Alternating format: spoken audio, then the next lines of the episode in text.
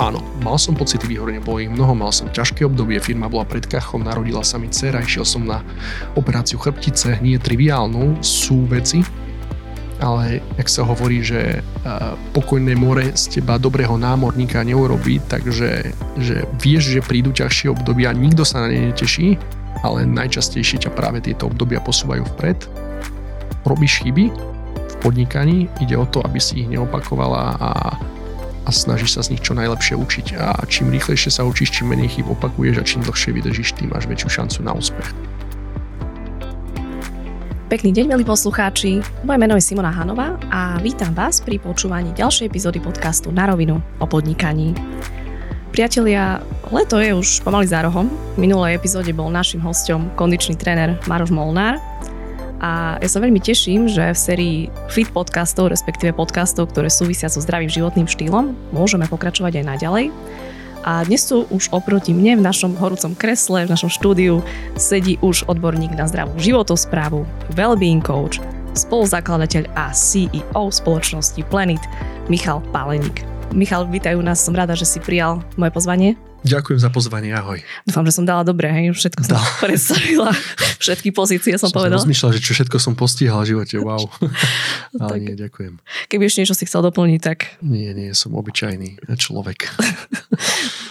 tak, ale zase uh, robíš uh, podľa mňa profesiu, ktorá je nie je úplne tradičná, aj keď dnes už sa na výživového poradcu a hrá pomaly každý na Instagrame, mám niekedy pocit, hej, že prečíta jednu knihu. A ja len ešte v úvode spomeniem, že teba ľudia poznajú hlavne ako odborníka na zdravú výživu, ale neviem, či úplne každý vie, že ty aj celkom úspešne podnikáš. K tomu sa ale potom dostaneme trošku neskôr v našom rozhovore v druhej časti. Mňa by ale úplne tak na úvod zaujímalo, že, že ako sa ty dnes máš, aké si mal ráno? Ďakujem za spýtanie. Mám sa veľmi dobre, mám teraz dobré obdobie, priznám sa. Až niekedy mám taký pocit, že, že, že mm, je taká doba, že veľa, veľa nie ideálnych vecí sa deje vo svete, tak, tak rozmýšľam, že čím som si to zaslúžil a, a som fakt, že vďačný, že, že, že mám sa dobre, viem to povedať naozaj úprimne.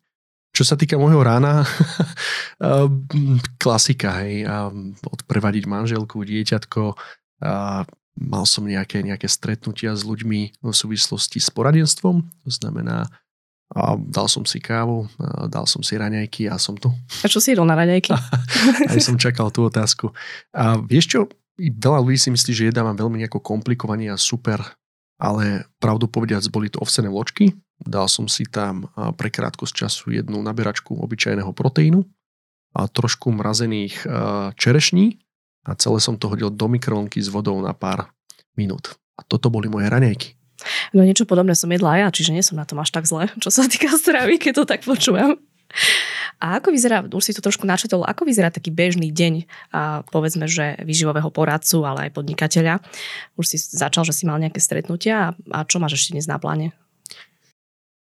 Dnes mám tento podcast a potom mám, potom mám obed, potom mám business meeting asi hodinku a pol, potom mám prípravu na ďalšiu prednášku, ktorú mám v piatok, to je zase taká odborná, takže ono je to také, že keď premostím, že nie je úplne bežný deň mňa ako výživového poradcu, lebo sú to dve profesie, ktoré vlastne spoj, nejako úzko nesúvisia, ale práve to, že ostávam v tej problematike, že stále sa venujem poradenstvu a wellbeing coachingu, aj po tej pohybovej, aj po tej stravovacej stránke, tak mi to pomáha ostať alebo mať dobrý prehľad o tej problematike a aplikovať tie poznatky potom do toho firemného a biznis prostredia. Takže je to také trošku ešte prepínanie roli, ale úzko na seba nadvezuje a doplňa sa. Nie je to, že by sa to nejakým spôsobom zásadne bylo. Poďme ešte možno k začiatkom tvojej e, kariéry, lebo ja viem, že si študoval na fakulte telesnej výchovy a športu a neskôr sa dialo čo, lebo ty sa tomu venuješ už pomerne dlho.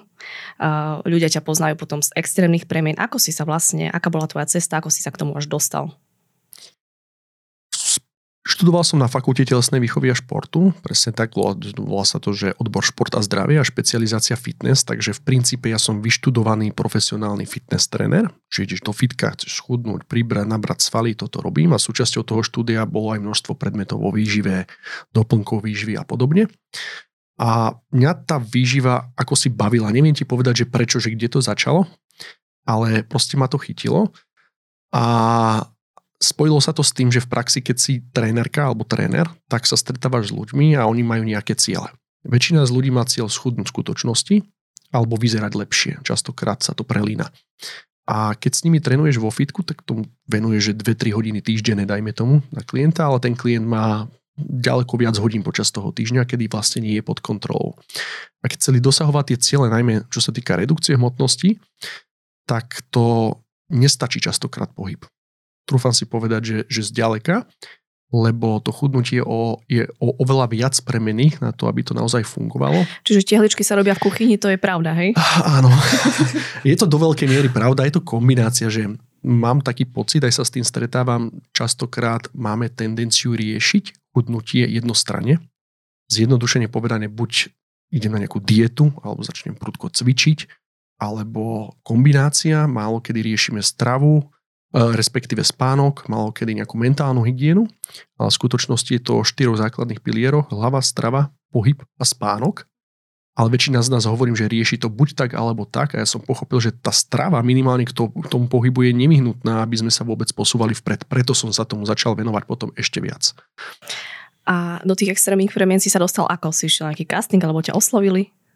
My sme spolupracovali s Marošom Molnárom už dávnejšie. Spolu sme trénovali v jednom fitness centre v Národnom tenisovom centre v Impuls.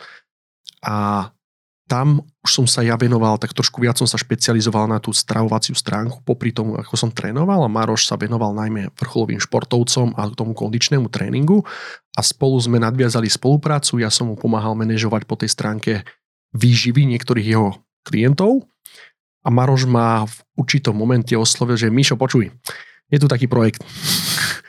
Dobre, že vieš napodobniť.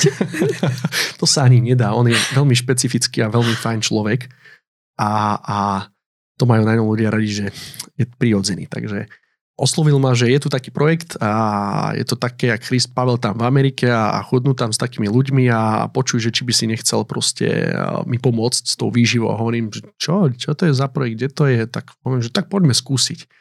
No je to 6 rokov a sme v tomto projekte spolu, takže takto veľmi jednoducho a spontánne nie je za tým nejaký väčší príbeh.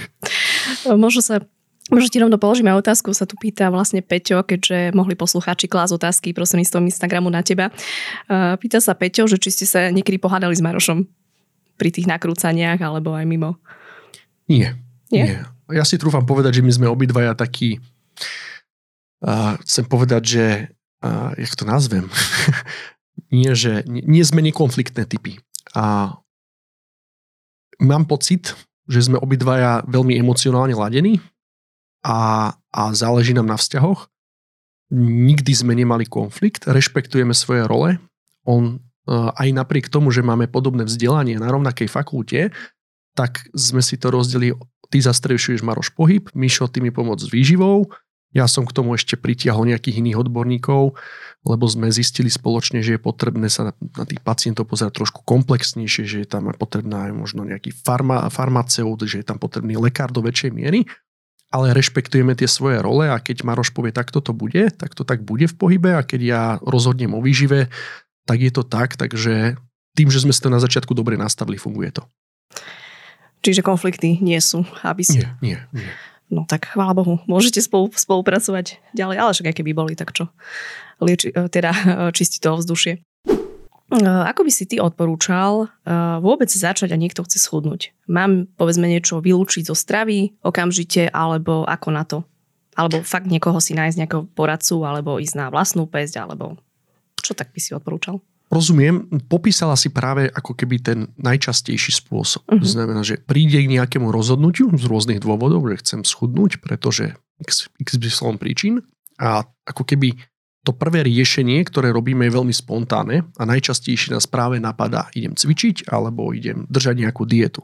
Hodíš Google, nájdeš si nejakú dietu, ideš cvičiť, pozrieš si, čo spaluje najviac energie a toto je väčšinou ako keby také spontánne riešenie. A veľmi logické, lebo väčšina z nás vníma, že pohyba strava, to, to, to je to kľúčové, je do veľkej miery, ale nie je to to jediné.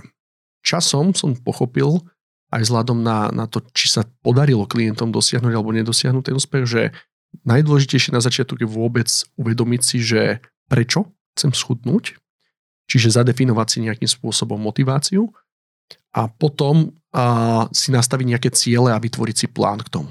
To znamená, miesto toho, aby som začal teraz hneď okamžite niečo s pohybom a zostavou riešiť, odporúčam na začiatku nastaviť si nejaký plán, povedať si, prečo to chcem robiť a keď sa mi to v minulosti nepodarilo, tak si zanalizovať, čo som robil a nájsť tam nejaké spoločné premene a posnažiť sa tie spoločné premene proste asi vyradiť, pretože on sa hovorí, že, že keď robíš niečo dookola a očakávaš ten istý výsledok, tak to je definícia šialenstva. Mm-hmm. Už sa opakuje možno, ale naozaj to tak je. A takže tak trošičku sám voči sebe rozporovať, že OK, asi to nejde takto, ako to robím, pokúsim sa robiť niečo inak, prípadne, a úprimne to je ten ideálny spôsob, oslovíš expertov. Napríklad u nás v spoločnosti Plenit máme proste ľudí, ktorí sa venujú tej problematike dlhodobo, majú vzdelanie, pristupujeme k tomu multidisciplinárne. V týme máme farmaceutov, zdravotníckých odborníkov, nutričných terapeutov, absolventov rôznych odborov o výžive a keď máme nejakého klienta, tak, ho riešime ako keby veľmi komplexne. Takže každý rieši to, čo vie.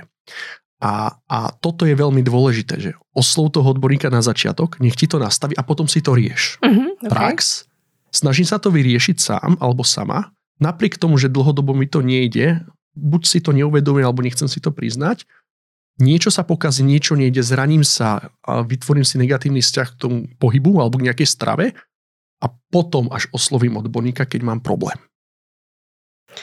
A e, s akou najbizarnejšou dietou si sa možno stretol, alebo nejaký klient prišiel za tebou, že chce už teraz naozaj ísť do toho, že sa poradiť s niekým, kto sa v tom vyzná a ti povedal možno v minulosti, čo všetko skúšal. Lebo ja niekedy, keď čítam, čo na tých internetoch alebo Instagramoch, ja sa nestačím diviť.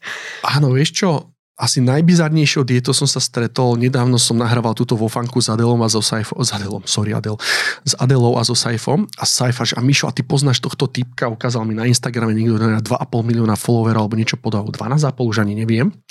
A typek proste, že omnivore diet, to je, že, že myslím, že všetko meso ješ, len pečenie, jak sa volá, neviem, jak sa volá, ani ten, nepríde mi to na jazyk a že všetko len meso, meso, meso a že non-stop len meso a, a pečeň a má veľké svaly, samozrejme vyplávalo, že na steroidoch a podobne, ale ľudia to žerú, proste je to iné, je to super, pozri sa, ako budeš vyzerať, je to sexy a toto robia. Hej, že Výborné na obličky. Toto. No je to katastrofa pre hrozne veľa vecí v tele a vieš, sú diety, ktoré sú, že, že nefungujú, ale neublížia. Potom sú prístupy k strave, ktoré dá sa povedať, že fungujú, že schudneš, ale aj ublížia.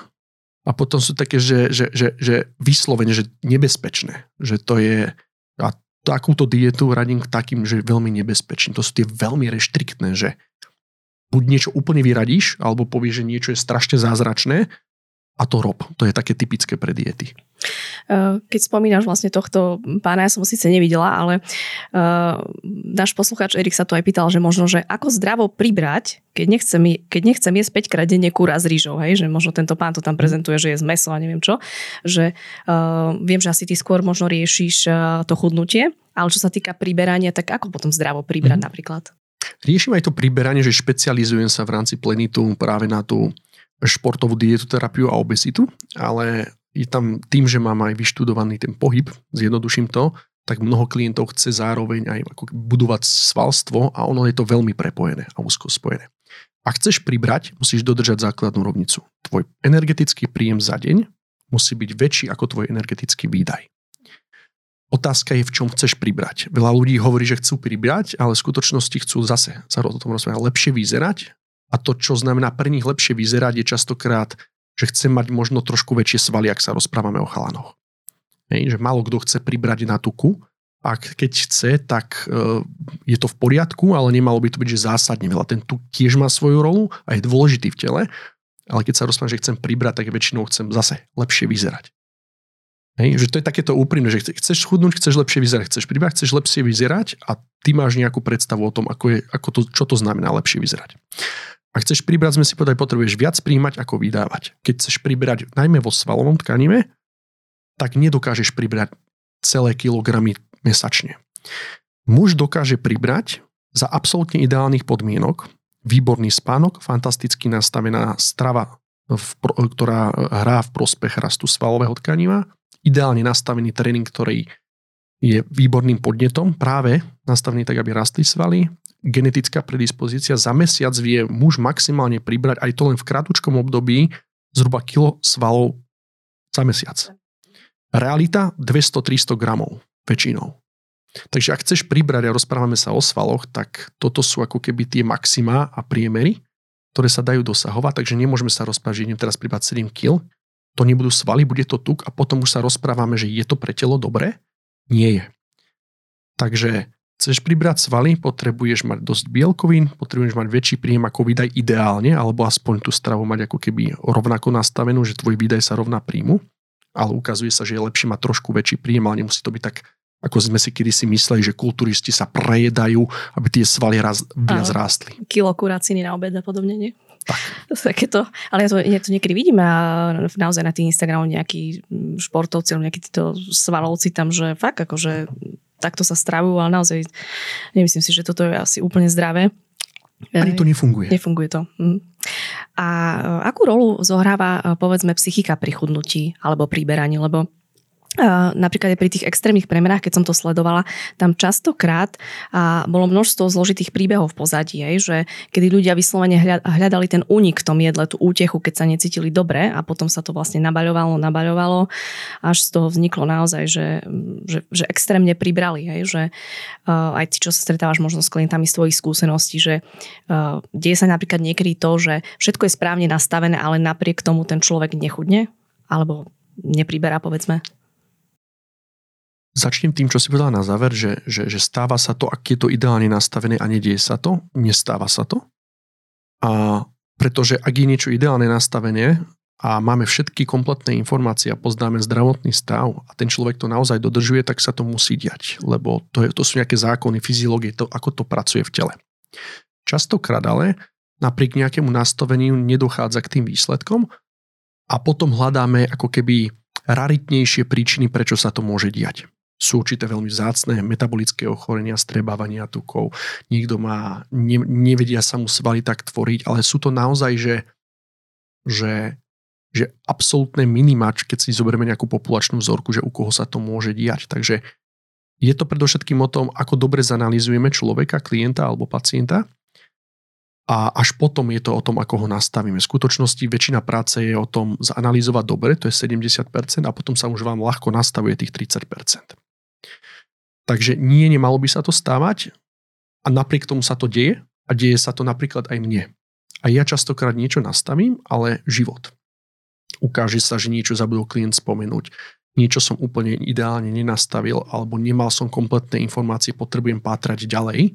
Je to prirodzené a samozrejme nepoteší to tých ľudí, keď to nejde všetko, ale tak to poviem, že, že tá životospráva je tak komplexná, aj keď sa rozprávame o chudnutí alebo priberaní, že tam do toho procesu vstupuje toľko veľa premených, keď si len zoberieme zjednodušene strava, hlava, pohyb, spánok, že, že pátrať po tých príčinách, prečo sa nedieje to, čo sa nedieje, je nie jednoduché vždy.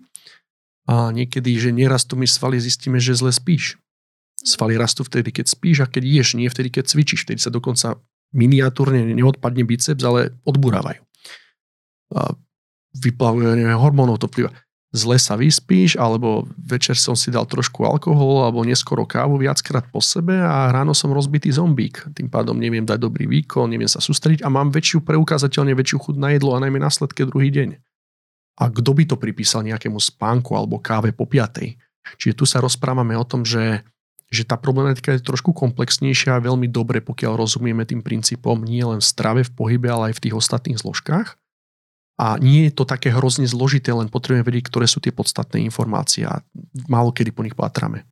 Dnes je e, veľmi populárny fasting. E, stretávam sa aj v mojom okolí, že, že množstvo mojich kamarátov to skúša, buď e, to chcem prerušovaný pôst, alebo ako to povedať odbornejšie, 16 ku 8, 20 ku 4 a nastavujú to všelijako. Čo si ty o tom myslíš? Funguje to, alebo? No, pravdu ti poviem, že sú také dietné alebo modné trendy, jak mm-hmm. s mhm. modou, že každých pár rokov sa to ano. mení, príde to v trošku inom šate, tak bolo to, že bolo takéto, uh, potom bolo, všet, všetci boli vegan, a teraz, teraz máme práve toto, že intermittent fasting, čiže prerušované prerušované hľadovanie, ktoré si spomenula. A my to vidíme aj na našich objednávkach, keď sa nás ľudia pýtajú, že ja neviem, či už na Instagrame, na, na Plenite, alebo, alebo na Facebooku, alebo si objednávajú cez našu stránku služby, poradenstva a vytvorenie personalizovaných jedálničkov, tak úplne vidíme, že a viete mi to nastaviť na preušované hľadávanie a je dobrý ten intermittent fasting a môžem to ako športovec a je to ako keby od starších ľudí po športovcov až po ľudí, ktorí chcú chudnúť. Mm-hmm, že to je voľna. Áno, je, je to tu teraz a my to rešpektujeme, my rozumieme, ako to v tele funguje. Dobrá správa je, že intermittent fasting pre väčšinu ľudí nie je nebezpečný, tým by som začal. Sú veci, ako sme spomínali, že len meso, alebo len kapustu, alebo 20 dní piješ vodu, sú takéto externé veci, ktoré môžu byť naozaj um, zdraviu neprospešné až, až nebezpečné. Toto je skôr o časovaní jedál intermittent fasting, ale princíp je dobrý, čo sa týka zloženia stravy. Najmä celozrné obilniny, veľa vlákniny, veľa zeleniny, ovocia, veľa rýb, zdravé typy olejov, nízkotučné meso, občas nejaký losos, nejaké rybky. Ten princíp je dobrý, ale hovorí tento režim, že najčastejšie, že 16 hodín nec a potom v 8 hodinách zjedz všetko za ten celý deň. To je základný princíp takto bola nastavená vlastne ten, ten celý systém uh, preušovaného hľadovania a veľmi to ľuďom vyhovuje.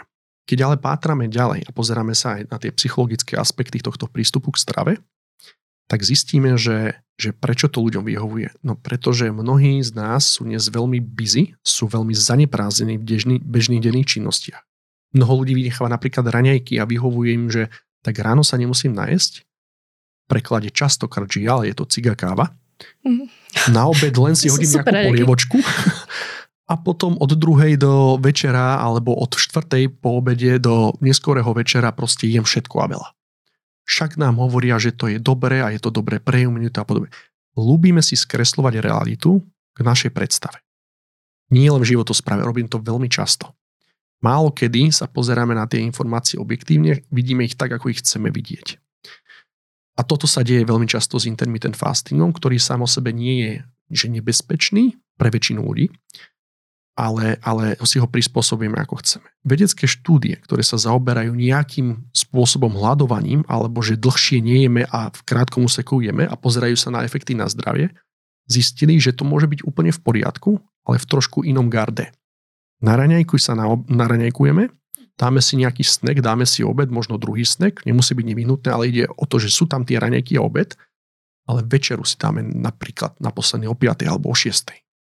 Uh-huh, že takto to funguje Naopak. asi lepšie, ako začať o 6. večer jesť 4 chody. Presne tak, ako hovoríš, funguje to lepšie, pretože je preukázané, že my sme proste denní tvorovia. Máme fungovať cez deň a večer, keď sa blížime k večeru, telo začína vyplavovať hormóny, ktoré nám pomáhajú zaspať a prirodzene nás ukludňujú. A my keď zrazu naválame do seba strašne veľa jedla, znova rozbehneme metabolizmus, potlačíme trošku vylučovanie tých hormónov, nie je to úplne OK ani pre tráviaci systém. Proste stále, stále, stále, stále niečo tráviť. Sú menej prísne formy prerušovaného hľadovania, že 12 hodín ješ, 12 hodín ješ, sú prísnejšie 16-8 a potom sú extrémy, že 6 hodín ješ. A teraz si predstav reálny život. A teraz hovorím, že komu to odporúčam a komu nie. Začnem, komu to neodporúčam. V žiadnom prípade nie diabetikom, najmä prvého typu. Diabetikom druhého typu, to sú tí, ktorí majú väčšinou za to môže vek a hlavne obezita a hypokinéza, čiže nedostatok pohybu a nemajú väčšinou dobre nastavenú stravu a môže dojsť k prudkému poklesu cukru, nie je to úplne ideálne. Druhá vec, dievčatá alebo ženy, ktoré koja, to znamená, je to nebezpečné aj kvôli inzulínu a kvôli tomu, že títo ľudia potrebujú mať, alebo dievčatá potrebujú mať pravidelný prísup cukru. Veľmi je to dôležité, kvôli dieťaťu a jeho zdraviu. Nejdem teraz do detajlov. Nie je to úplne vhodné pre vrcholových športovcov, ktorí majú obrovský výdaj a najmä keď robia určité aktivity vyššej intenzity, športové hry, crossfit a podobne. Predstav si, že za 6 alebo za 8 hodín máš do seba dostať, ja neviem, niekedy 4, 5, 6 tisíc kilokalórií. A keď to chceš dostať v normálnom zdravom jedle, telo nestihne ešte vytraviť jedno už, má, už mu tam dávaš druhé, do toho on má intenzívny tréning, pri ktorom sa prudko spomaluje trávenie a môžu z tohoto vzniknúť z dlhodobého hľadiska aj rôzne tráviace problémy.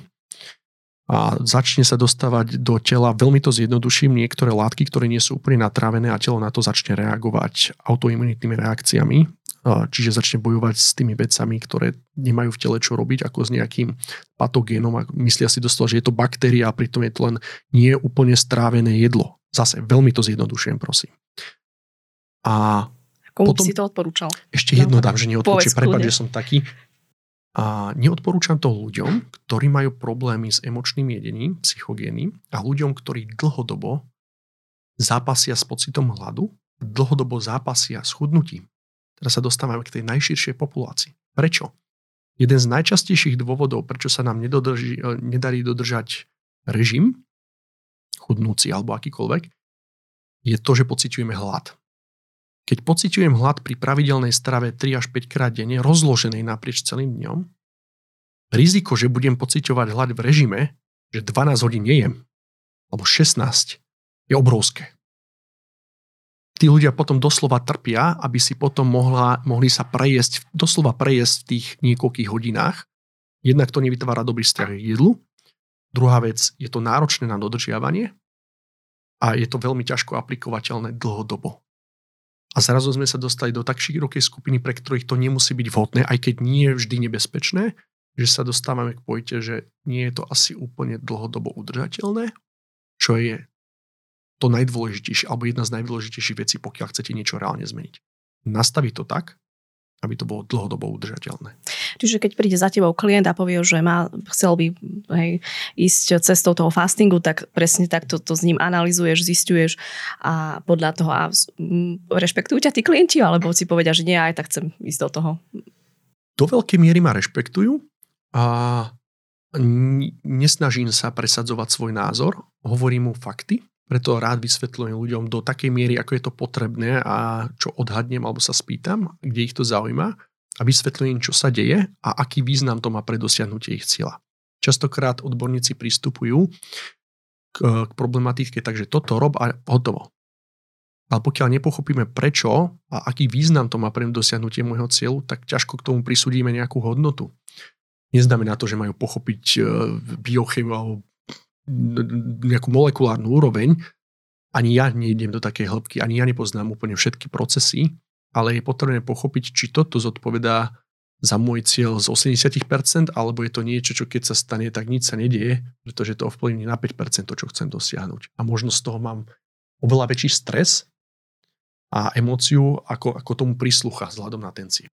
Ako ostať namotivovaný, keď to prvotné nadšenie z toho chudnutia opadne, lebo ono to bolo vidno tiež v tých extrémnych premenách, že v začiatku to išlo celkom rýchlo, hlavne asi keď človek má takú veľkú váhu, to ide rýchlo. Potom trošku to občas zastagnuje.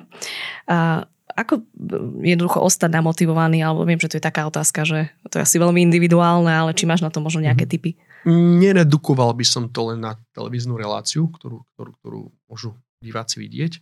A je to, dá sa povedať, všeobecné pravidlo pre ľudí, ktorí bojujú z nadvahu, lebo príde. Príde také obdobie, sú dobré dni, sú zlé dni a sú bežné dni a v tých zlých dňoch, aj keď všetko máte dobre nastavené, posledné, čo vás zaujíma, je nejaký, nejaké nastavenie stravy, koľko si čoho mám dať. Chcete urobiť to, aby ste to úplne nepokašľali a aby ste nemali pocit, že keď ten jeden deň nevidie, že sa na to môžem vykašľať.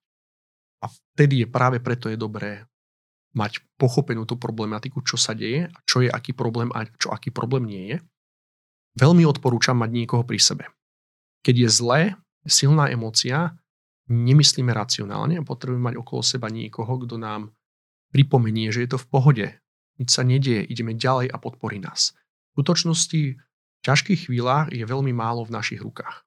Nie všetko vieme vyriešiť sami a je to úplne v poriadku priznať si, že potrebujem pomoc. Preto jedno z pravidiel a odporúčaní, ktoré dávam, je pri nejakej zmene sa pustíme do toho s niekým a oznáme túto zmenu ideálne viacerým ľuďom. Uh-huh, že ako myslíš, že nejakí rodiny, príslušníci, kamoši alebo také? Najčastejšie s tými ľuďmi, s ktorými sa najčastejšie stretávam. Uh-huh. A, a to je práve, to môže byť rodina, to môže byť priatelia, to môže byť kolegovia v práci. Odporúčam, že aspoň 5 ľudí. A ideálne povedať im, ako mi majú pomôcť. Prosím ťa, vždy, keď pôjdeme tuto, sme na šiestom robíme, poďme po schodoch. Nemusíš mi to ani prípadne, urob to a mne to dopne. Vždy, keď ideme tuto jesť, tak daj si niečo, kde je v strave aj šalát nie len šalát, ale aj šalát. A Vytváraš si takto návyky, ktoré sú dôležité pre vytvorenie a dosiahnutie nejakého cieľa a máš niekoho, koho sa vieš oprieť v tých ťažkých chvíľach. Veľmi pomáha za definovanie motivácie, ako som na začiatku spomínal. To znamená povedať si, prečo to idem robiť. Ideálne napríklad, že napísať si všetky dôvody, čo nemôžem robiť, lebo sa necítim komfortne teraz a čo by som mohla robiť, ak by, sa to, ak by som dosiahla ten svoj cieľ. Jednak čo ma motivuje, ja neviem, môžem lyžovať s dcerou, môžem ísť tam a tam.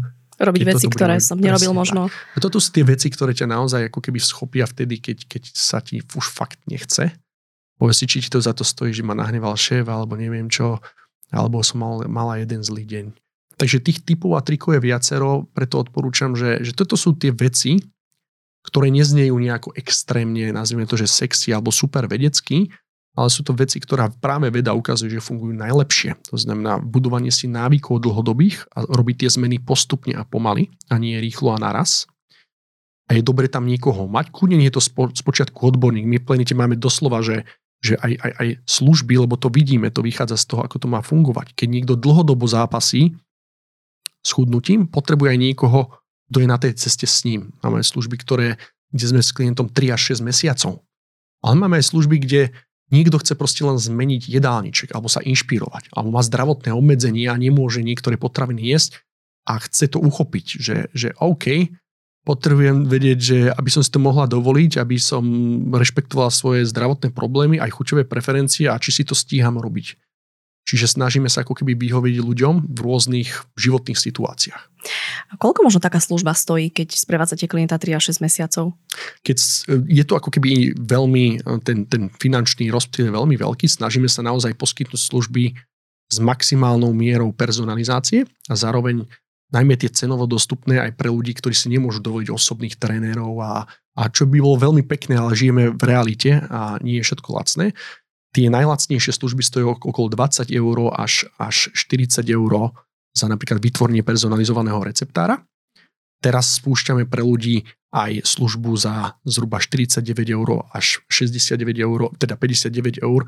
Spúšťame výzvu s názvom Premena, už od 1. apríla sa to spustí a to je, že dostanú 80 videí, praktické rady. Čiže v čase, keď ďalej. tento rozhovor bude von, tak už, už uh, premena bude. Áno, áno. Ale bude áno. sa to iná zapojiť pred Pardon, ona už beží, ale áno. pripravujeme aj ďalšie a ďalšie premeny, takže respektíve výzvy na rôzne iné témy a tým chceme vlastne sprístupniť ľuďom veľa, veľa uh, dobrého kontentu, málo balastu, čiže naozaj dnes majú ľudia málo času, prídu, vypočujú si niečo a hotovo, nemajú čas na 30-40 minútové videá denne, veľa sprievodných materiálov a množstvo webinárov, kde som s tými ľuďmi. Čiže vieme ako keby za krátky čas a priateľnú sumu za menej ako euro denne proste dať tým ľuďom naozaj kvalitné informácie. Sú aj prípady, áno, že ten, ten opačný extrém, že potrebujem dlhodobú pomoc, dlhodobo som ochotný za to zaplatiť viac peňazí, mám viacero zdravotných problémov a fakt to chcem dať do rúk profesionálov a tam sa to už naozaj rozprávame o desiatkách až stovkách eur keď sa rozprávame o týchto mesačných službách. Ale to už sú veci, že zanalizujeme kompletne stravovací režim na základe štandardizovaných databáz potravín. Zanalizujeme až na úroveň vitamíny, minerály, energia, spravíme odporúčanie, nastavíme jedálniček. Si s expertom dlhodobo, máš s ním statusy, vedie na tej ceste. Nie je to, že tu máš až štvorku zdravých potravín a dovidenia. Lebo to sa častokrát deje a potom tí ľudia potom žiaľ Bohu u nás končia a my ich musíme dávať dokopy, keď to tak sprosto, sprosto poviem. Aj potom je, je z toho chaos. Mm. A možno Ehm, vo chvíľu prejdeme vlastne e, viac e, k tej podnikateľskej časti, ale ešte by ma tak zaujímalo, že teraz je doba, kedy naozaj potraviny extrémne zdražili. Ano. Máš ty nejaké typy a e, niečo, proste čo si človek môže dať na nejaký obed večeru bez toho, aby to zrujnovalo jeho peňaženku, lebo napríklad ja som minule bola v jednom nemenovanom, nemenovanom reťazci a tam šalátová uhorka, ktorá sa pestuje na Slovensku stala euro 80, tak si hovorím, že to už celkom ako už sa blížime niekam ku Švajčiarsku asi, že, že čo tak možno by si mohli naši poslucháči uvariť dnes? Áno, a ja som videl papriku za 7. No. Som rozmyslel, že si zoberiem radšej steak. No. A nie je to sranda, akože, že je to objektívne. Častokrát hovorím a stojím si za tým, že, že strava, nemusí byť zdrav, strava nemusí byť drahá na to, aby bola zdravá a to je, a to je pravda. Teraz ale bojujeme so súčasným problémom, ktorý, pri ktorom sa zdražili ceny potravín, základných potravín a generálne a takmer všetko. To je objektívne. Čiže pokiaľ naozaj žijeme na životnom minime, a to sa žiaľ častokrát deje, tak naozaj počítame každý jeden cent a dnes je to bežné a nie, nie je to ako keby jednoduché vybrať si, dá sa to. Poviem hneď niekoľko typov a kľúčových potravín. Napríklad, a keď vám ovsené vločky pol kila zdražie z 50 centov na euro, je to zdraženie o 100%. Ale v absolútnych hodnotách sa jedná o 50 centov a to balenie ovsených vločiek z toho nutričného hľadiska, teraz myslím v pozitívnom zmysle, tá energia, tie bielkoviny, tá vláknina, tie vitamíny, ktoré sú tam, majú veľkú pridanú hodnotu.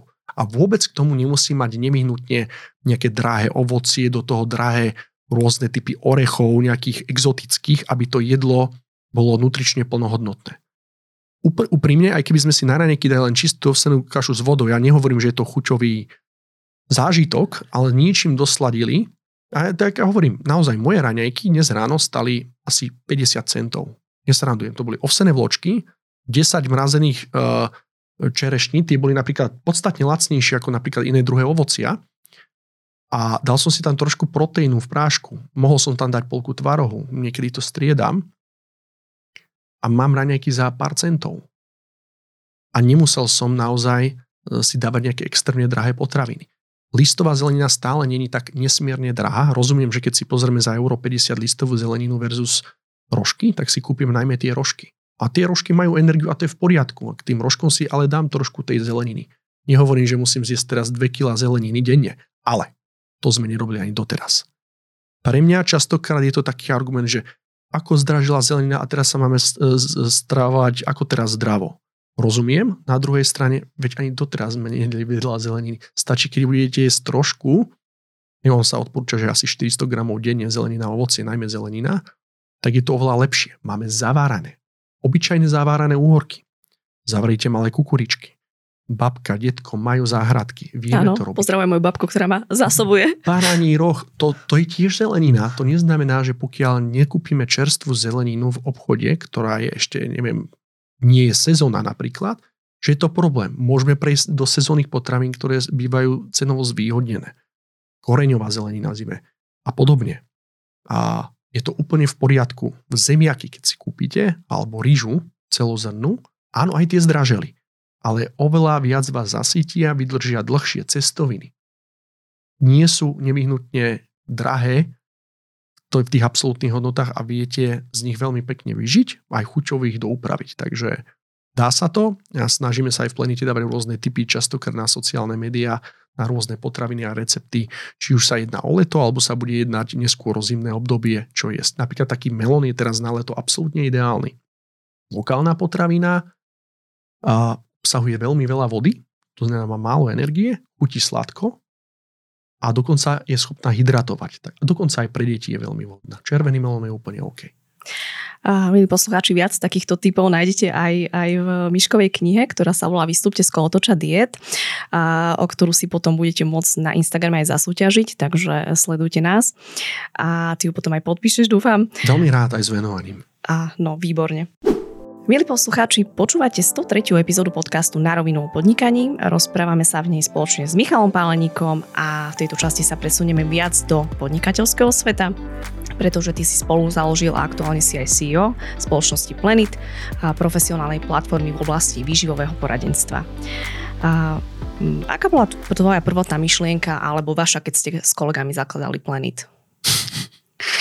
Prepáč. tak ťa, to ťa tak pobavilo? áno.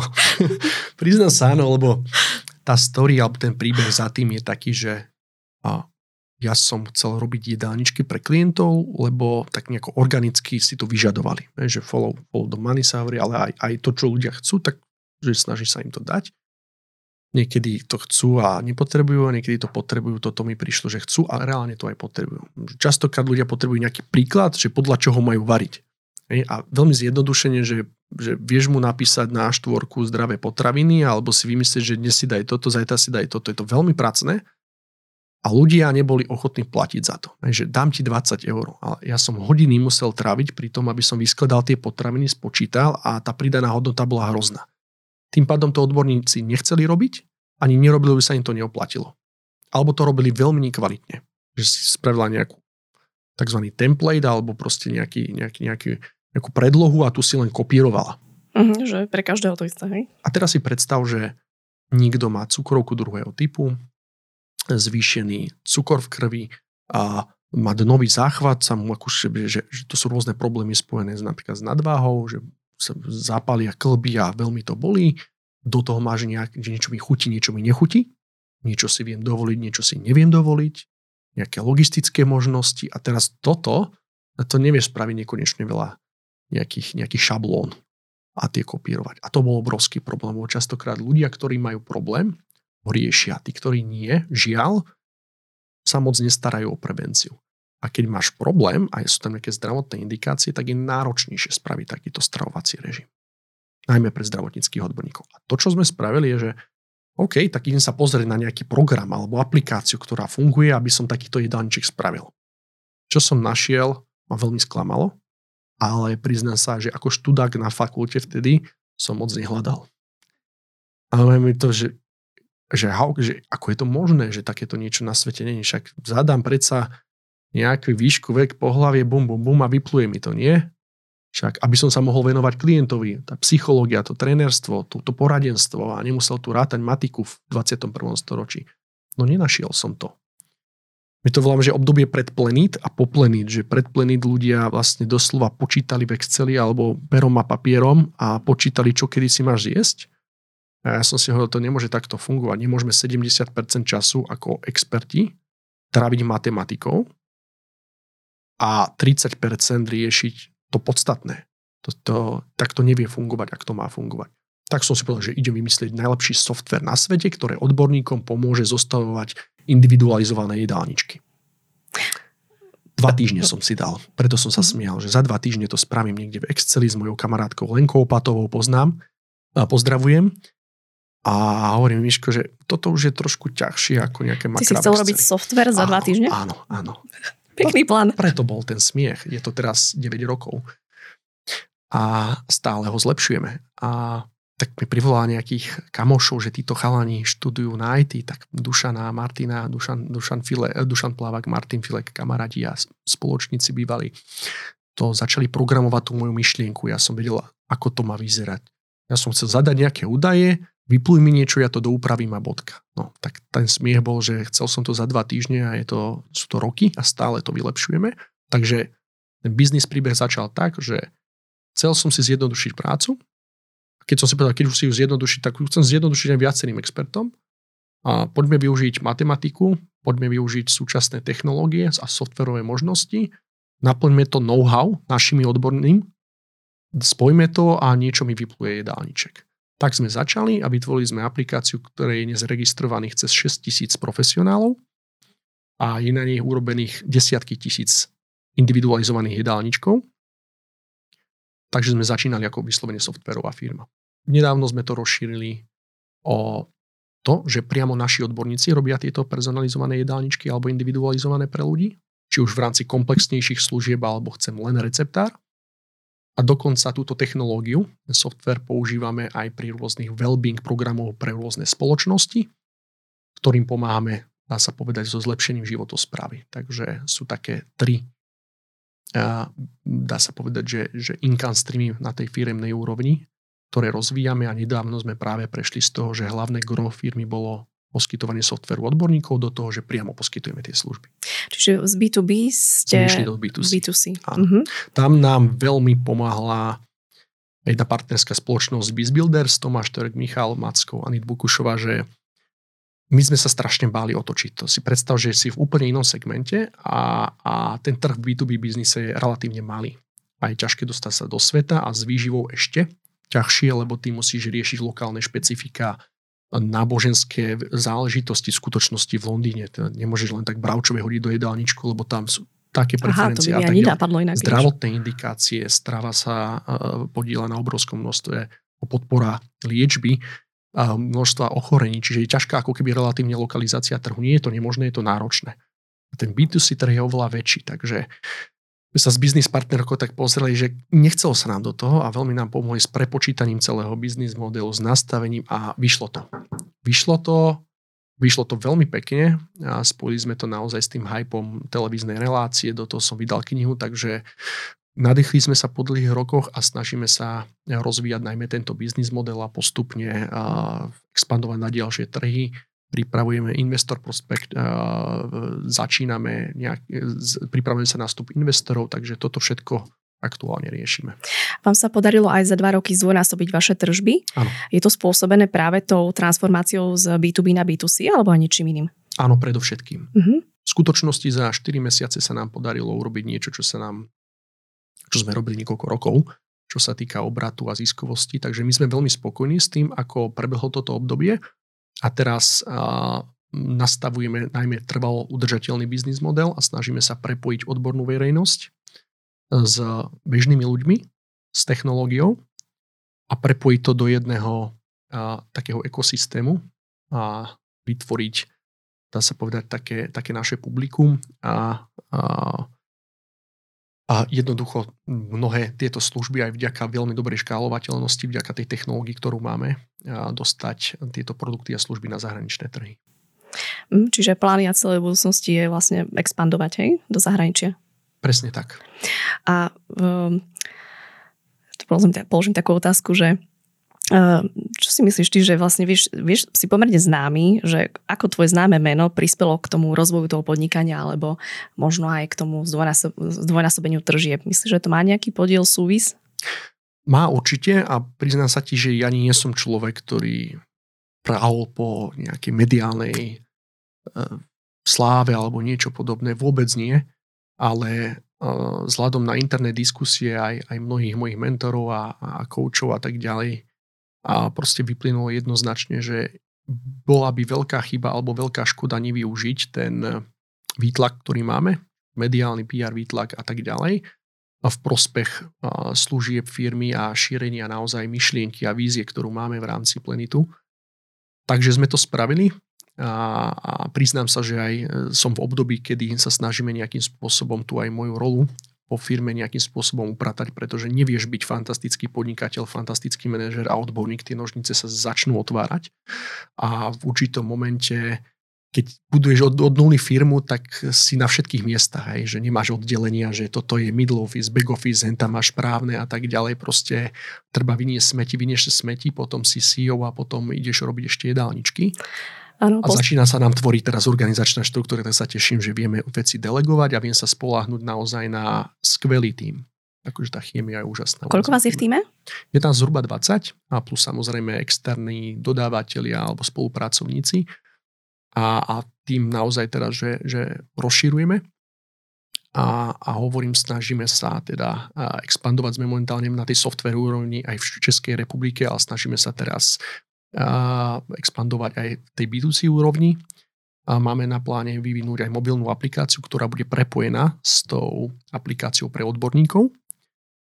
Takže, takže ideme to do veľkej miery digitalizovať a budeme sa snažiť byť zároveň aj platformou, ktorú vedia využívať rôzne iné spoločnosti, ktoré a teraz je veľmi mode črevný mikrobiom, genetika a podobne. Zjednodušene, na čokoľvek veda príde, dnes je potrebné vyjadriť v nejakých pravidlách a v niečom uchopiteľnom. Keď vymyslím si genetika povie, že Miško, ty máš zvýšené riziko tohto ochorenia a my vieme, že touto stravou ho zlepšíš, tak akýkoľvek výsledok príde, my vieme vytvoriť tzv. šablóny pre určité ochorenia alebo špecifika a spraviť z niečoho vedeckého niečo uchopiteľné, konkrétne jedla, ktoré zohľadňuje ešte ďalšie veľké spektrum veci. Takže sme výborným ako keby medzi článkom, medzi tým vedeckým zistením do pretavenia do niečoho konkrétneho, čím je recept a ešte vysoko individualizovaný. Vy máte uvedené na stránke, že, že dnes už vo firmách naozaj nestačí multisportka alebo košík ovocia. Uh, ako vlastne, čo všetko ponúka Planet pre firmy, mm. pre firemnú klientelu? Multisportka je veľmi dobrá a je to super, ale dnes žijeme v dobe, kedy je už možná, tak to nazvem, vysoká miera individualizácie či už služieb na úrovni životospravy, ale vo všetkých sférach, dá sa povedať, spoločenského systému. A keď máme tie technologické možnosti ešte aj za relatívne priateľnú cenu robiť to, tak to jednoducho robíme. A na tej firemnej úrovni poskytujeme veľké množstvo služieb. Sú to najmä prednáškové činnosti, jednak z toho biznesového hľadiska je to veľmi dobre škálovateľné, ale dávame si záležať na vysokej kvalite, čiže naši lektory sú respektíve prednášajúci sú formálne vzdelaní experti, mediálne známi častokrát s bohatými rečnickými skúsenosťami a za, riešia naozaj zaujímavé témy, takže toto je ako keby to gro. Dostať k ľuďom informácie a častokrát to prepájame aj s tzv. dlhodobými koncepčnými wellbeing programami, čo si môžeš predstaviť ako, že tá firma chce vidieť nejaký výsledok, keď do niečoho zainvestuje. Takže snažíme sa mať ako keby data nie ako keby snažíme sa mať data driven programy, to znamená ahojte, zanalizujeme vašu firmu, vaše požiadavky, vaše ciele, na základe nich navrhneme nejaký postup riešení, čo je kombinácia rôznych prednášok, meraní, najčastejšie to prednášky, nejaké workshopy. A keď začneme teraz, niečo odmeriame, nejaké merateľné parametre a ukončíme to na konci a ukážeme vám, pozrite sa, vaši ľudia sú zdravší, cítia sa lepšie, sú vaše spokojnosti, e, spoločnosti spokojnejší. Čiže investuješ peniaze do vlastných ľudí a vidíš lepší výkon, menšia práci, neschopnosť, väčšia spokojnosť, menšia fluktuácia v spoločnosti. Nie len, že raz odprednášam a s Bohom. Máme aj také, a je to veľmi dobré, ale snažíme sa urobiť tie prednášky v nejakom kontexte, kombinovať ich e, s Q&A rôznymi, to znamená spýtajte sa to, čo vás zaujíma, vás ľudia vo vašich problémoch a naozaj sa snažíme personalizovať tieto produkty na firemnej úrovni. A môžeš aj spomenúť, že možno nejaké firmy, ktoré takto nejako už fungujú, že naozaj postupili z toho, z tej multisportky niekam ďalej a majú hm. záujem o takéto služby? S kým ste spolupracovali? O, rozmýšľam, či môžem konkretizovať. Či je to tajné? A Nemusíš? Nemyslím si, že je to tajné. A môžeme povedať, že napríklad najväčšia súkromná zdravotná poisťovňa s nami už tretí rok robí a spolupracujeme s nimi nie len na úrovni starostlivosti o ich zamestnancov, ale našli sme prieniky aj vďaka našej technológii a plenitu a našej aplikácii, ako dostať naozaj za cenovo veľmi výhodné za veľmi výhodnú cenu veľmi kvalitné produkty na ich poistencov, ktoré vedia prispieť a reálne niečo systémovo zmeniť zdraviu pacientov. A máme spoluprácu, alebo mali sme spolupráci a stále máme napríklad s denníkom N, a so spoločnosťou ProPlusko, Plusim, z Digital Legal, sú to právnické kancelárie, sú to účtovné spoločnosti, sú to veľké nadnárodné korporácie, pre ktoré používame nejaké prednášky ING, Tatra banka a tak ďalej. Takže máme v portfóliu cez 25 firiem, s ktorými sme robili alebo robíme a či už sú to ako keby jednorázové služby alebo nejaké dlhodobé koncepčné služby. Snažíme sa o veľkú mieru personalizácie, snažíme sa im ukázať pridanú hodnotu, ktorá je vyjadriteľná a exaktne merateľná, je poháňaná data-driven, to znamená je založená na reálnych dátach a aplikujeme do veľkej miery práve naše skúsenosti v kombinácii s technológiou a práve toto spojenie sa nám ukazuje ako veľmi dobré vieš, čo som sa možno že mohla opýtať hneď na začiatok, že aká bola prvotná investícia, alebo ako ste to financovali, keď ste zakladali vlastne Plenit? No, priznám sa, že nebolo to úplne zdravé. Keď sa na to pozerám už teraz s odstupom času aj, aj, aj po mnohých rokoch, tak si, ono sa tak si hovorí, predal celý majetok a si založil firmu, alebo prečo? Ďaleko. A že keby si povedala niekomu, že, že čo ťa čaká, tak väčšina ľudí s tým ani nezačne, to pozná každý druhý podnikateľ. A hlavne, keď začínaš niekde od, niekde od nuly. Takže áno, e, financoval som to, mal som to šťastie na ľudí a, a, a dokázal som zarobiť dosť vlastných peňazí na to, aby som mohol spočiatku platiť vývoj softveru a to programovanie. A tie náklady neboli veľké, keď sme boli študenti, aj aj chalani, ktorí to programovali, boli veľmi zanietení pre túto myšlienku a tiež sa to len učili. Bolo to také, že excited, boli sme zrušení, wow, že ideme vyvinúť vlastnú apku a toto nadšenie bolo do 4. rána sme robili niekedy 11, 12, 13, 14 hodín denne do večeroch. To sa nedá ale dlhodobo. Hej? Takže museli sme byť postupne efektívnejšie, aby to dávalo zmysel.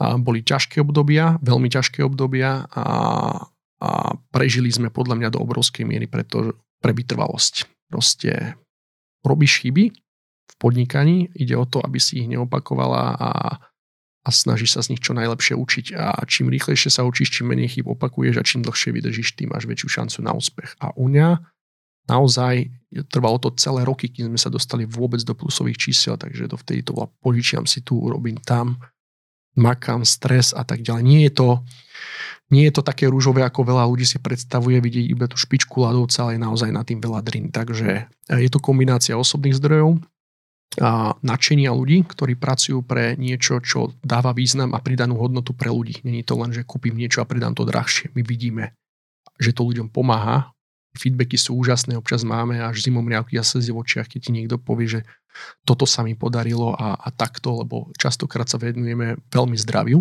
nielen fyzickému, ale aj mentálnemu v rámci stravy a pohybu. A je to príjemné a samozrejme neskôr vstúpil jeden z investorov, ktorý nám veľmi pohol, dá sa povedať, že doslova, že direct investmentov v priebehu tý, týždňa, a, s ktorým sme doteraz. A, a teraz chystáme, dá sa povedať, ďalšie kola investícií, najmä pre medzinárodný trh, lebo vzhľadom na tú technológiu a škálovateľnosť to má veľký potenciál a už nás oslovilo, že klopem si na dvere viacero ľudí proaktívne. To som sa chcel pýtať, či už máte alebo ešte hľadať? Nemáme, stále hľadáme.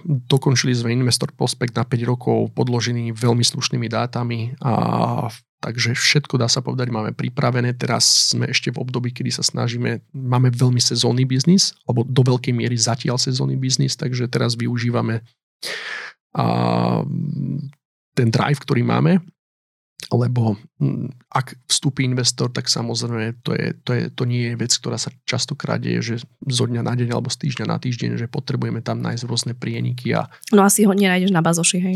Nie, ozvali sa ľudia z Austrálie, ozvali sa e, regionálni uh, investori, akože je pre nás príjemne, keď proaktívne ani niekde nejako zásadenie oznámime, nám ľudia píšu, že im to sympatické, vidia v tom potenciál. Samozrejme, druhá vec je potom tá ekonomika, ktorá nám a teraz ide, takže klopem na drevo, lebo v dnešnej náročnej dobe naozaj nie je sranda. Dosahovať niečo nie je sranda, predikovať niečo. Našťastie naozaj ten healthtech celý, v ktorom sme, je niečo, čo má veľmi rastúcu tendenciu, alebo smer nie len slovenský, ale naozaj medzinárodne. A baví nás to, vidíme pridanú hodnotu, takže má to veľa aspektov, vďaka ktorým si myslím, že to môže úspiech, ale snaží sa byť túto veľmi skromný život ma naučil a v podnikaní je to rovnako, že viete, vyjde jeden z desiatich a, a častokrát je to naozaj o dríne. No, tak ja budem držať palce, aby vám to vychádzalo. Ja už si ma teraz to namotivoval. Ja už asi do aprílu aj premeny sa idem prihlásiť alebo do nejakej ďalšej. Uh, takže to, ako si to vysvetľoval naozaj, že no fakt vidno, že niečo o tom vieš, musím povedať, že naozaj nie sú to nejaké... Niečo sa na mňa nalepilo, niečo, niečo si sa už naučil. Um, ešte mi povedz, že ako sa ty cítiš tej roli podnikateľa? Sadlo ti to, alebo, alebo uvažuješ nad tým, že by si to mhm. potom, neviem, že venoval mhm. sa viac tomu výživovou poradenstvu, mm. alebo ako to ty vnímaš? Priznám sa ti, že, že a ja som sa nikdy nejakým zásadným spôsobom nevnímal ako podnikateľ. To znamená, keby sme si išli do definície podnikateľa, ja som sa vždy videl skôr, nechcem, aby to spadlo do nejakej ezoteriky, ale skôr ako vizionár, že naozaj chcem spraviť niečo, čo nie, že po mne ostane, bude mať nikde sochu, že naozaj, že snažím sa robiť niečo, čo má zmysel, no a pridanú hodnotu pre ľudí a zároveň ráno stávam s čistým svedomím, že pomáham, viem s tým žiť, viem z toho vyžiť, darí sa mi, takže toto je ako keby ten cieľ a to podnikanie je súčasťou toho, čiže potrebuješ sa riadiť nejakými, nejakým, nejakým trendom, tak ako socioekonomický a spoločenský systém funguje, ale nebolo to pre mňa ako keby ten drive. Takže naozaj išlo to ako keby z toho, že mám nejaký cieľ, chcem pomôcť odborníkom, potom ľuďom a vlastne ono sa to spája a zistuje v živote. A, a čo sa týka mojej role podnikateľa, tak ako hovorím, že momentálne som v tej situácii, že a už, už to ego ako je, je stlmené a už som pochopil, čo je podstatné a, a že je dôležité, že firmu proste tvoria ľudia, to nie je o tebe, to je o tom, s kým si, či ho to baví, či v tom vidí zmysel a či sedí tá chemia. Chemia sedí fantasticky, čo ma veľmi teší. A moja biznis partnerka je z bankového sektoru medzinárodného, špičková manažérka, ja som úplne inde chalan, odborník, nadšený študentík a dali sme sa to, nebolo to ľahké, bolo to náročné obdobie, ale radšej ako 5 myškov páleníkov vo firme chcem mať troch ľudí a nech zvíťazí ten najlepší názor, tak sa posúvame vpred, nehovorím, že je to ľahké. A tým pádom som si uvedomil, že možno, že tie manažerské záležitosti sú v tom lepší ľudia vo firme. A ja skôr chcem budovať tú leadershipovskú, dá sa povedať, tieto skily. Cítim sa v tom príjemne, veľmi rád robím s ľuďmi ale potrebujem naozaj rozvíjať aj, aj ten odborný pohľad, lebo ak robíš tri veci, nevieš ich robiť perfektne, vieš robiť veľmi dobre, keď máš talent, ale časom to bude len priemer. Takže teraz som si začal robiť taký kurz na Harvard Medical School, postupne ako keby zlepšujem, zlepšujem tu, tie, tie skily na tejto úrovni a učím, učím sa delegovať. A čiže už vidím, že máš to zadefinované, čo ako je, že, nes, nes, no, že vieš, že asi kam by, si, kam by to malo smerovať v tom podnikateľskom tvojom svete. Som pokojnejší, pretože uh, áno, mám, mám lepšie smerovanie. Ešte ne, ne, neopovedal by som ti pravdu, že som 100% proste rozhodnutý a viem, že to tak bude dobre, že je to cesta, ale viem, že idem správnym smerom. Už som sa naučil trošku rozlišovať medzi tým, čo je moje ego a čo by som chcela a čo je reálne a, a čo sa má. Takže nechám si radiť od ľudí, ktorí sú šikovnejší ako ja. Funguje mi to. A, a, a tak asi. Mám tu ešte poslednú otázku na teba od našej posluchačky Simony, je taká osobnejšia. že... Pokatku mám nohu? tak e, to môžeš prezradiť tiež, ale že, že že či mal niekedy pocit, akože ty, či mal niekedy pocit vyhorenia, vyzerá stále tak veľmi v pohode. Áno, mnohokrát. Mm-hmm. Lebo k tomu... To je to, čo vidíš na vonok a to, čo je, že čo sa deje. Že mal som, stokrát som chcel položiť firmu. Či to je môj pocit zodpovednosti, alebo je to, že, že to až nezdravé, do čoho som išiel. Netrúfam si hovoriť, že ja mám ukážkový príbeh tak, ako sa to má robiť. Ťažko to porovnávam s niečím iným, lebo toto som budoval 90 rokov a nikdy som nerobil nikde v zamestnaní klasicky, takže, takže e, ťažko. Áno, mal som pocity vyhorenia, bolo ich mnoho, mal som ťažké obdobie, firma bola pred kachom, narodila sa mi dcera, išiel som na operáciu chrbtice, nie triviálnu, sú veci, ale jak sa hovorí, že pokojné more z teba dobrého námorníka neurobí, takže že vieš, že prídu ťažšie obdobia, nikto sa na ne neteší, ale najčastejšie ťa práve tieto obdobia posúvajú vpred a, a, a boli. Takže ak sa nikto necíti v tom podnikaní vždy úplne komfortne a má zlé dní a to, to, je, to, je, je to normálne. Nehovorím, že sa máme z toho tešiť, ale ignorovať to tiež nie je zdravé. Dnes všetci a neprokrastinujú a a snažíme sa ako keby častokrát zbiehať a unikať a ísť riešiť svoje pr- problémy niekde na ostro na 3 mesiace a detoxovať a mentálne a takto. Pokiaľ nevyriešime z mojej skúsenosti problémy v prostredí, v ktorom sme, neznamená to, že si nemôžeme odstúpiť. Tak ich moc nevyriešime, ale skôr Presunieme ich na ostrov. Vlastne tak. Uh, Miško, ja ti veľmi pekne ďakujem, ja už tak familiárne nazývam. Áno, všetci ma tak volajú. Že, uh, to úplne v poriadku. Že si ďakujem. naozaj tu dnes bol. Uh, naozaj si priniesol toľko zaujímavých informácií. Uh, sa úplne cítim taká teraz obohatená z toho. Verím, že aj našim poslucháčom. Ďakujem, bolo to veľmi príjemné. To prinesie množstvo zaujímavostí. A máš nejaký odkaz na záver pre našich poslucháčov? Prúdko motivačný, vieš, taký. Prúdko motivačný. Simila, uh, vieš čo?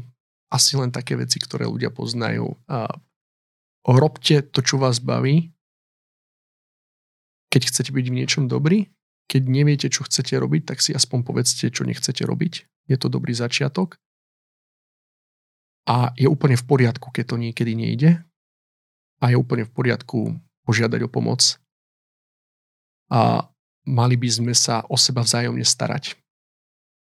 Wow, nejak som si to tak nejako celé povypichával, ale e, som tak emotívne ladený teraz.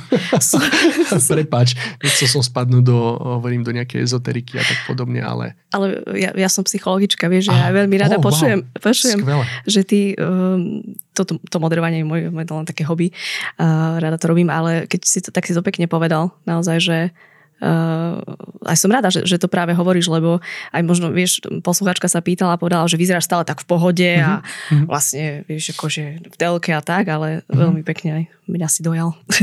Ďakujem, obdivujem prácu psychológov, je to úžasné a myslím si, že dnes, v dnešnej šialenej dobe, keď sa rozprávam s niektorými profesionálnymi psychológmi, tak ti povieš, že dnes by potreboval každý psychológ, alebo tie nátlaky, na tie očakávania na mužov, na ženy, na, na, na to, ako by sme mali fungovať, sú obrovské. A telo nie je úplne na to stavané, takže myslím si, že trošku viac pokoja, pochopenia, empatie a, a sedliackého rozumu by nám viac pospelo ako, ako ten šialený, e, to ako ten, tá spoločnosť šialene rýchlo funguje. No, je to trošku extrém, mm. ale je super, že aj vy v Plenit vlastne dbáte na tú psychologickú stránku toho celého, že nie je to len o tom naozaj cvičiť a, a chudnúť, ale veľmi dôležitá v tom tá naozaj ten work-life balance, psychohygiena a tieto ďalšie aspekty. Ja ti ďakujem naozaj, že robíte túto super prácu. Idem sa už teraz prihlásiť na nejakú premenu a naozaj ešte raz ďakujem, že si tu dnes bol. Áno, ďakujem pekne. Plenit lomeno premena.sk Idem na to. Aj vy, milí posluchači, klikajte hneď. Ďalší. Ďakujem pekne za pozvanie, bolo to veľmi príjemné. Držte sa. A našim dnešným hostom bol dnes odborník na zdravú životosprávu, CEO spoločnosti Planet Michal Páleník.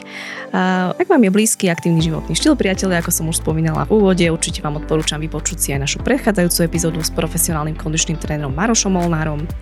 A ďakujeme naozaj, milí poslucháči, že nás počúvate, sledujete, že nám posielate otázky pre našich hostí a taktiež ďakujem aj spoločnosti ProSite, že vďaka nej môže vznikať tento podcast. Počujeme sa opäť o dva týždne. Do počutia.